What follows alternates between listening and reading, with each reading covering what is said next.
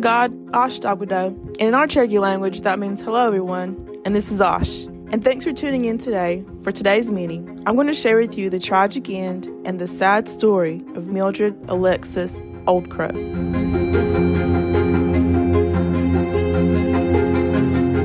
Mildred Old Crow, called Millie by her family, was born on May 3, 2012. Millie was born to Miriam Old Crow and the late Ernie Stewart. Millie was a member of the Crow tribe and a member of the Whistling Water clan and a direct descendant of Chief Pretty Eagle, the warrior chief who was instrumental in fighting for the Crows' tribal rights in the late 1800s. He was well known for his leadership and his dedication to his tribe. She's also the descendant of Chief Old Crow and White Arm of the Crow Nation.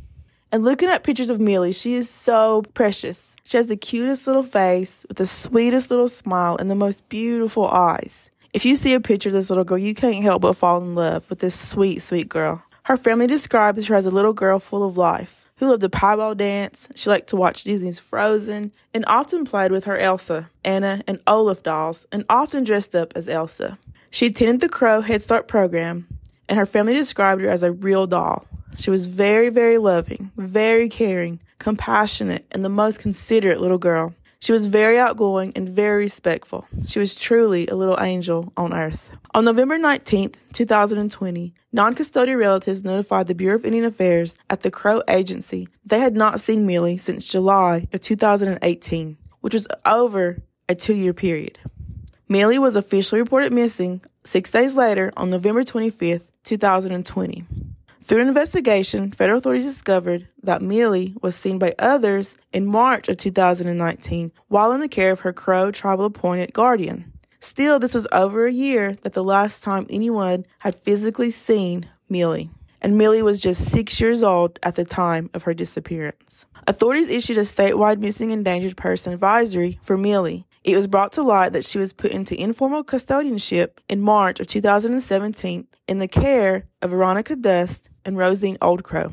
Rosine was responsible for the safety and welfare of Millie, including enrolling her in school and ensuring that proper care was provided for her. Rosine was her aunt and Veronica was her wife. On December 6, 2020, a complaint was filed against Rosine because she breached her fiduciary duty to Millie. At the hearing, Rosine nor Veronica provided any proof of Mildred's well being or even that she was alive. And at this hearing, they were charged with endangering the welfare of a child, and a warrant for their arrest was made.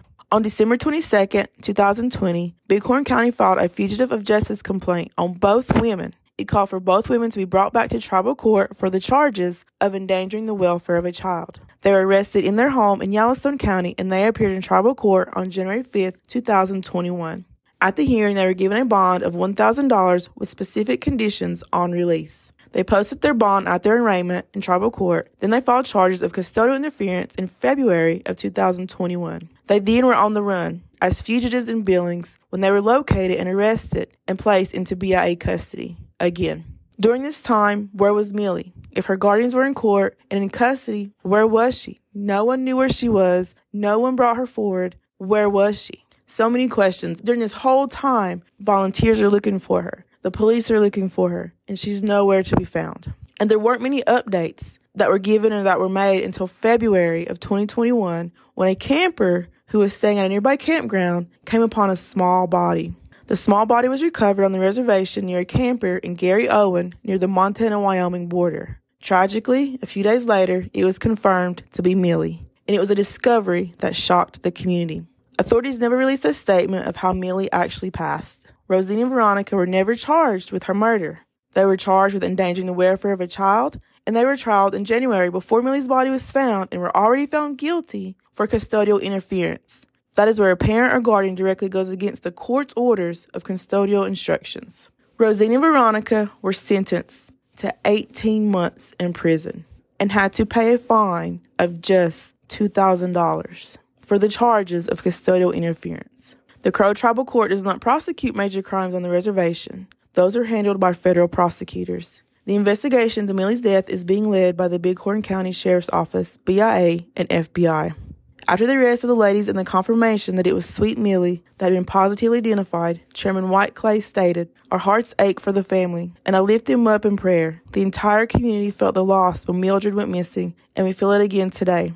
My hope is that we can find closure, grieve together, and work to ensure that children are protected and supported on the Crow Reservation and beyond. We want justice for this child and for all the victims of the epidemic of people missing from reservations across the country. According to the U.S. Department of Justice, the National Center for Missing and Exploited Children, between January 2009 and December 2018, there were 1,909 reports of missing or abducted Native American children. 85% were endangered runaway cases, 12% were family abduction. Abuse was frequently mentioned for the reported missing children based on information provided by the child's parent, legal guardian, social worker, or law enforcement. 11% in the most recent decade had reported a history of sexual abuse, ranging from child sex trafficking at 62%, sexual abuse by a family member at 10%, statutory rape at 13%, and sexual assault by an acquaintance at 4%. There were 22,305 cases that involved Native American children missing from care who were intake by the NCMEC. And this is a tragic story. It's a sad story, and there's not a lot of information out there. I searched and searched to find out what happened to Millie, what happened in her final hours. And we may never know what exactly happened to Millie and why it happened to her. She was supposed to grow up to be a beautiful indigenous woman who carries on her traditions and her culture. She was supposed to be taken care of by the people whose care she was placed into. She leaves behind a big family, a community, and many questions around what happened to this sweet baby girl at such a young age. This is Mildred Oldcrow's story. Say her name. Thank you for listening to We Are Resilient. For links to information found for this episode, you can follow us on Facebook and Instagram at We Are Resilient Podcast. Send us an email at weareresilientpod at gmail.com or visit us at www.war-podcast.com.